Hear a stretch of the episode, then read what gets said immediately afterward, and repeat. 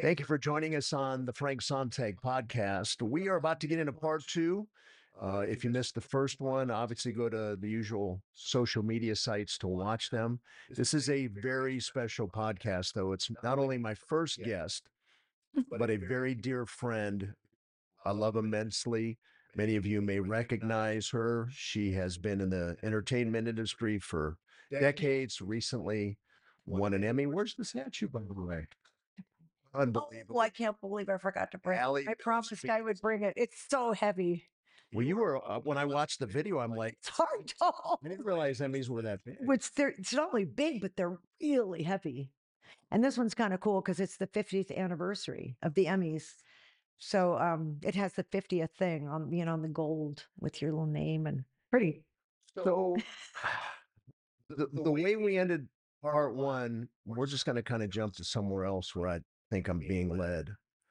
Holding that statue, my guess is, and I don't know you that well, but as a Yeah, you do. sister in Christ, I, I know you pretty good. You every time you call me, the timing is always like Well, he- he- here's where I'm going. Holding that statue, I suspect not only was surreal and the night and the timing, but I've been in the movie industry from afar. My dad was in the industry for decades, and I saw men and women strive. Their whole life was about winning a, an Oscar. Holding, here's where I'm going. I, I holding that statue probably wasn't like the fruition, the the finality of a lifelong endeavor of of acting for Alley Mills Bean. It was just like, wow, this is pretty trippy. Here I am. Now I'm being acknowledged and 60 plus years of the industry.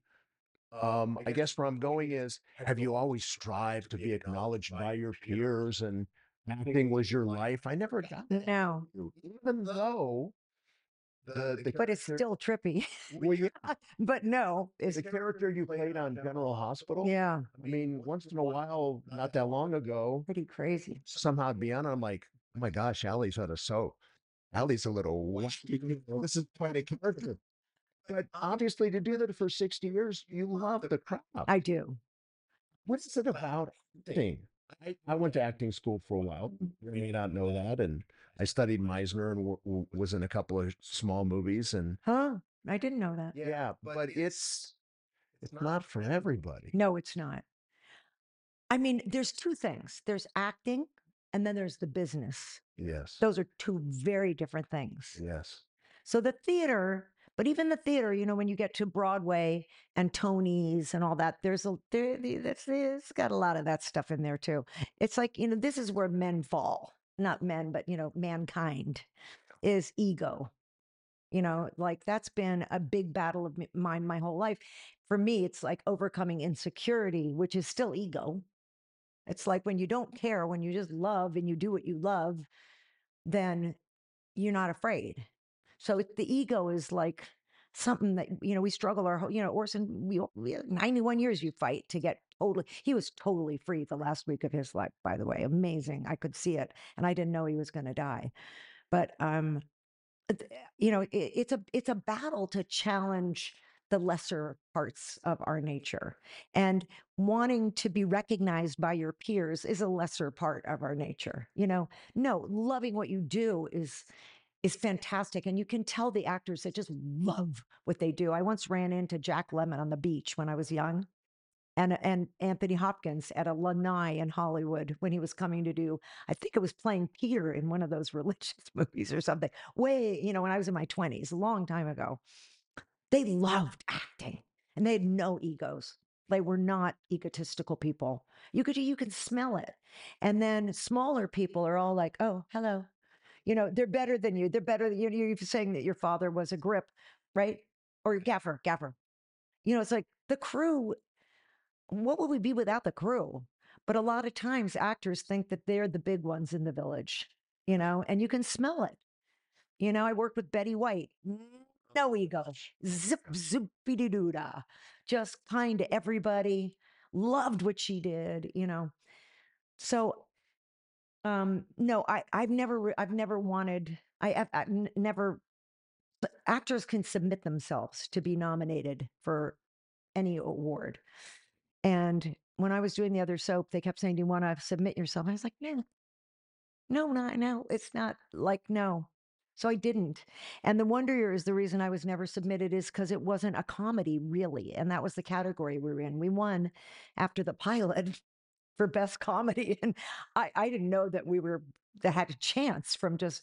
And I was brand new. So I said to Dan Lauria and I were drinking champagne, and all of a sudden at the end, because it's the last category of the Emmys, I went, Dan, we were the only ones there because Fred wasn't there. The producers weren't there. I said, we're going to win. I mean, I, I knew it as clear as day. I said, sober up really fast. And my shoe fell off when I was going up the aisle. And I got to receive that Emmy. But I never nominated myself because it was like, I'm not going to win against, you know, Saturday Night Live comics or even Murphy Brown was on. I can't remember what the other, com- but there were a lot of great comedies on opposite the Wonder Years. So this was, uh, it was a very profound experience for me. I I just felt so grateful. I felt so grateful. It was like I do care that I've been in this business for 70 years. It feels great to be holding this thing as just a symbol of hanging in and battling the lesser things so that I could do what I loved. Two things. Um, I'll go with the earlier one. Um, the Wonder Years obviously was a wonderful show, spoke to a lot of people. So the writing, yeah. amazing. Many of us, that was uh, Oh, beautiful. part of our lives. But fast forward now, when I saw the video of you accepting the Emmy and you started to talk, this is what struck me. I'm like, oh my gosh. And I want to talk about Bam in a little bit. Like, Okay. my gosh, Alley's got some preacher in her. Because you just kind of started in a Pre- round, roundabout way sharing the gospel without sharing the gospel when you're talking about the light. The world needs to hear the gospel, but I think part of my struggle is so much of the world is not right with God. So the moment they hear anything about God or Jesus, they're like, not for me. And I'm not saying we have to find a new way to share the gospel, but to talk to people in real sense, in ways in which, uh, I, I mean, Billy Graham said the gospel is, um, it, it divides, it causes you to choose when you really preach the gospel. So a lot of people dispel that. Hmm. But you were up there talking about light and and and just loving people. And I'm like, if there isn't a time we don't need to speak like that and live like that and emulate that, I don't know what we're doing. And so that really stood out to me when you got that Emmy. So I wanted to acknowledge that. And I'm excited for you for what is to come from this day on. We never know. No, certainly don't. Never- I have no idea what I'm supposed to be doing. I'm just going to say yes uh, because I because you know I'm in a different like you said a different season. In terms of the, of that speech, first of all, I didn't I didn't look to see how long you're allowed to speak. So at, at first I thought if I do win this, what would I say?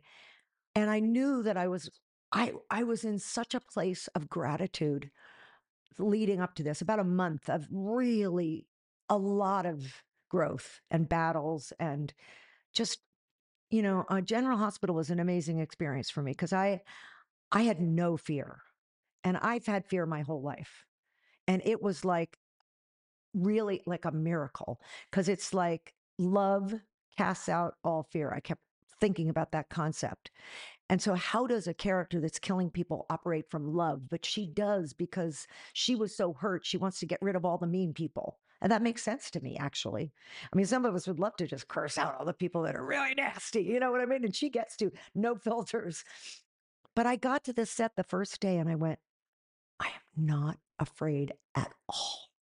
I just like, and the, the head guy, Frank Valentini, remember I, I said to him, Thank you for seeing me that first day. He came up to me, looked me in the eye, and I just went, This is like the theater. He sees my soul. And I'm chained to the bed going, Who do you have to screw again? like that. And he looked at me and went, Whoa. He said, You got a lot of light. And I just went, Who are you? And he was the the head guy at the General Hospital. I had never met him. We were all wearing masks. It was the pandemic. But I had no fear, Frank. And it was like the liberation. I called, we were talking, you were talking about Bam earlier. I called her from the car and I went, This is a, miracle for me at then 70. It was like I love the theater, but I've, I, was- my heart's always pounding, and I, I still cared that people liked me, and my, it's- it's like all going away because I think Orson's gone, and ev- everything's shifting in meaning, and it's like I can't be useful if I'm caring what people think. When I went to acting school, my acting teacher said something so profound to one guy in the class. Uh, I went to Playhouse West in the Valley, Yeah. and uh, we had some names come out of the the, the the school, but one guy wanted to be an actor, and so he asked the teacher, I, "Well, what do I do to become an actor?" And Tony Savant, who's now in Philadelphia, said to him, "Well, act. So go to go to a nursing home and just That's act Orson always said. you know, it's it's not hard to do. Yeah, But this kid had in his mind, I want the spotlight, I want to be the, and that always stuck with me. yeah, And we studied Meisner, which obviously is a different type of technique, repetition. But but here's what I want to ask you. The last time I saw you and O, you guys were kind of doing plays in Venice, yes. and there was something about live theater when we would do our uh, acting at Playhouse West. It's all you know live, and it, it, there, there's something powerful about live theater. Um, I think where I want to go, and then we'll pause and do one last one about God. Really talk about walking with God. To do theater with your husband, uh, crazy, easy, hard. I mean, what? We went to a play that you guys did. It was amazing. Was that our two ki- mar- two what two man show, the autobiography, or was it a play? I think it was the two. The man show. Yeah, Orson wrote that. And then I said, Well, I need to write my part.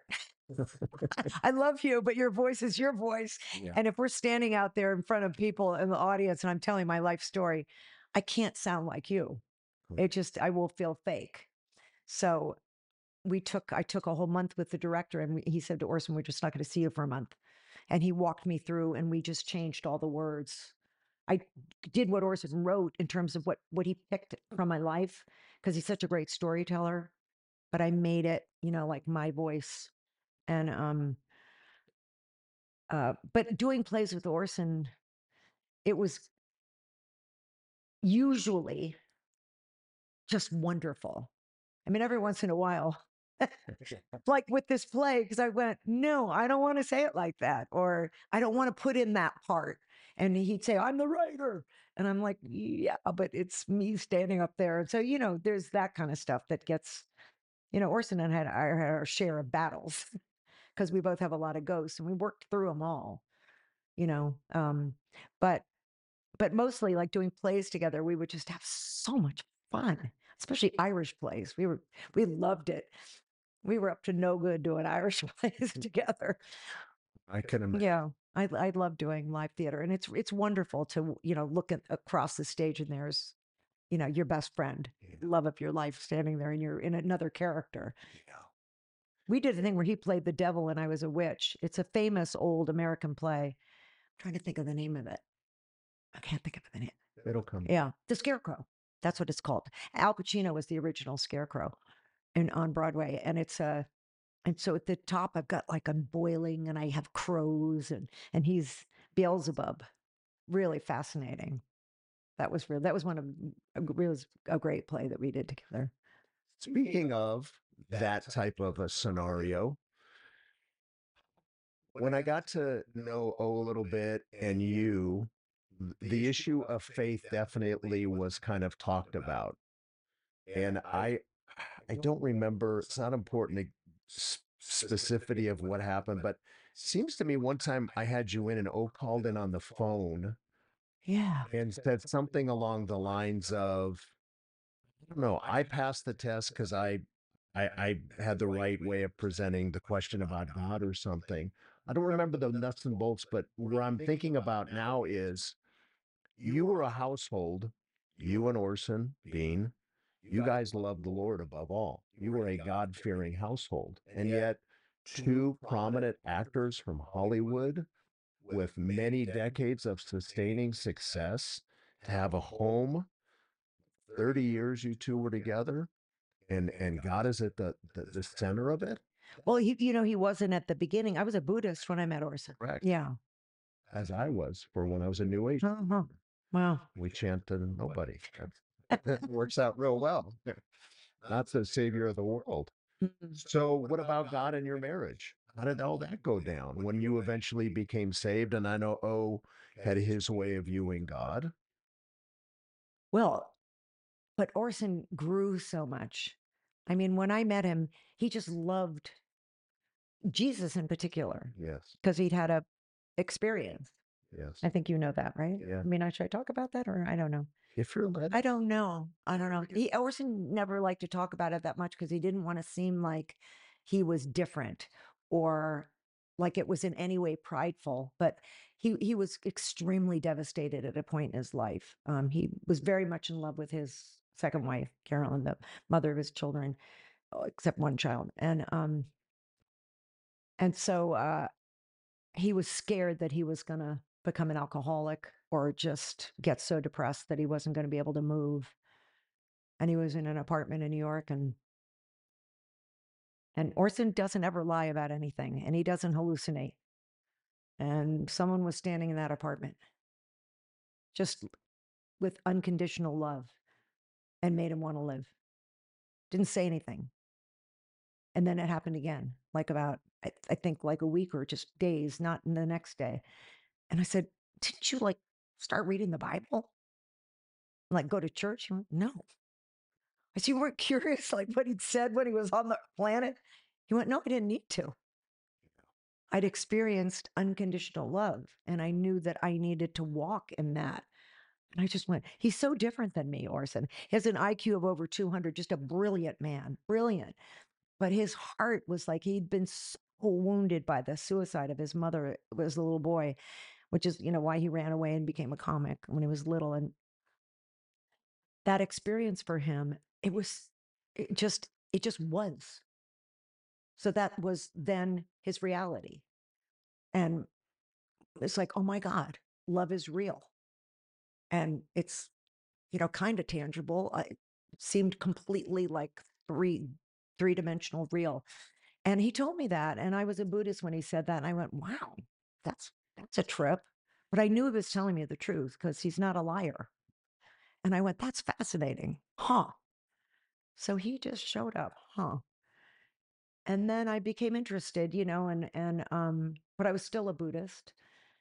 And then there were things, it was a very, very interesting transition. I mean, there were just things again in the ego world when there is no god when when you know when you're just chanting about doing you know beautiful beautiful things and wanting them to, to but but there's no there's no god involved egos can also get really uh, you know um ignited right because it's you so if you chant really hard and something amazing happens it's kind of like I mean, that's the, the the problem that I right.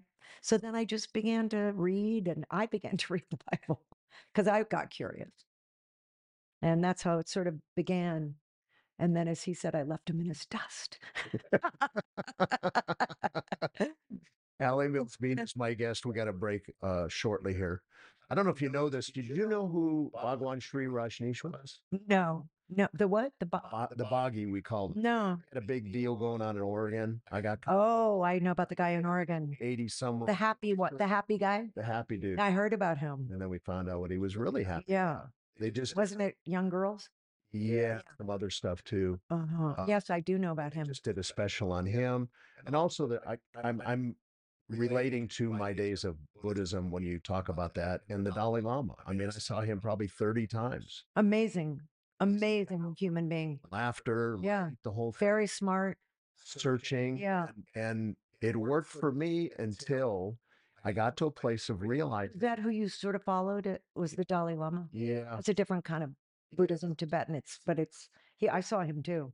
here's a very funny quick story and then we'll break. Okay. So Richard Gere, when I did my late night show on KLOS, I had heard Richard Gere listened and wanted me to have his uh, his teacher on, and I used to say yes to about everything. Teacher was a guy named Gelek Rinpoche. Oh, Okay. I know everything about him. So, you know, he doesn't speak English, right? I did not know that that's who Richard Gere followed. That's who Richard Gere followed. So I agree to have his move on. Last minute, Richard doesn't show up, but Gelek comes in. He sits down. I'm going to do an hour interview with a guy that doesn't speak English. And I'm like, this is going to be interesting. But I had Gelek on for a while. So I was drawn Wow. to Tibetan Buddhism and all that. Not to go too long here, but here's the point of the story. I got to a point where I realized self actualization, self realization, too much self. So myself, I'm the problem. So I reached a crossroads and then I had a Jesus experience myself where he said, pick up your cross and follow me. So that was it for me. But Buddhism is very appealing. It's Oh, it's beautiful. It's a It is. beautiful philosophy. Yep. I mean, if you don't know God, which obviously the Buddha, you know, the the young prince in, in India didn't, yeah, it's it's very much the same principles. It's that, you know, all all, eh, all causes are towards, you know, beautiful, loving things, and they're going to come back to you. yeah. But but it's just missing the creator of the universe. That's all. And when I started thinking about that, I, I knew I had to say thank you. I mean, we're looking out this window at this. It's like I'm a big nature freak. And it's so important to be grateful and to recognize, you know, what created everything to me. Anyway. Well, let me, let me say how grateful I am that you're here. Alley Mills Bean is my guest. We're going to pause quickly and come back with our last segment with my guest, Alley Mills Bean on this, the Frank Sontag podcast. Frank Sontag here. One thing I want to make mention of that that I don't enough. Um, we have a men's ministry. It's KMG Ministries and as in Kingdom Men's Gathering. And um, this is done part and parcel with the men's ministry. We do events, we do retreats, we do Bible studies, leadership courses.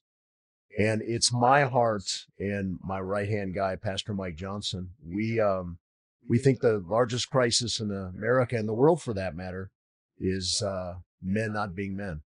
And when you talk about a biblical man knowing who you are in Christ, um, it's a game changer. And the last thing I'll say about KMG Ministries, other than please go to our website and, and support us with prayer any other way. The missing link, I'm convinced, in men's ministry, in Christian men's ministry, is men are not taught and don't realize that they are loved by Father in heaven, Father God. Jesus walked the planet, was baptized, Holy Spirit descended. God said, This is my son who I'm well pleased with.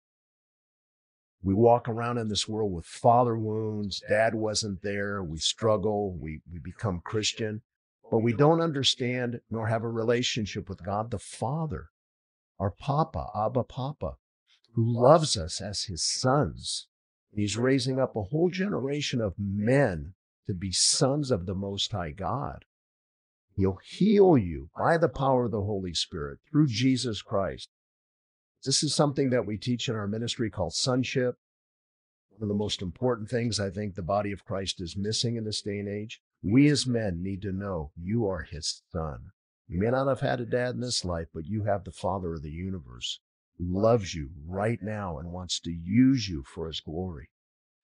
So KMG Ministries is our heart. Um, and we uh, challenge all men to step up and discover the plan and purpose that they have um, through God in their lives, whether they know Him or not now. God knows you, and we pray that you will seek Him out and uh, surrender to to those two words, who is alive more than ever now. His name is Jesus Christ. And he's waiting for you. He's knocking at the door. All you have to say is, Yes, I want in. And then your life will change forever in Jesus' name. KMGministries.com. You can find us also through uh, an easy website with my name, franksontag.com. God bless you.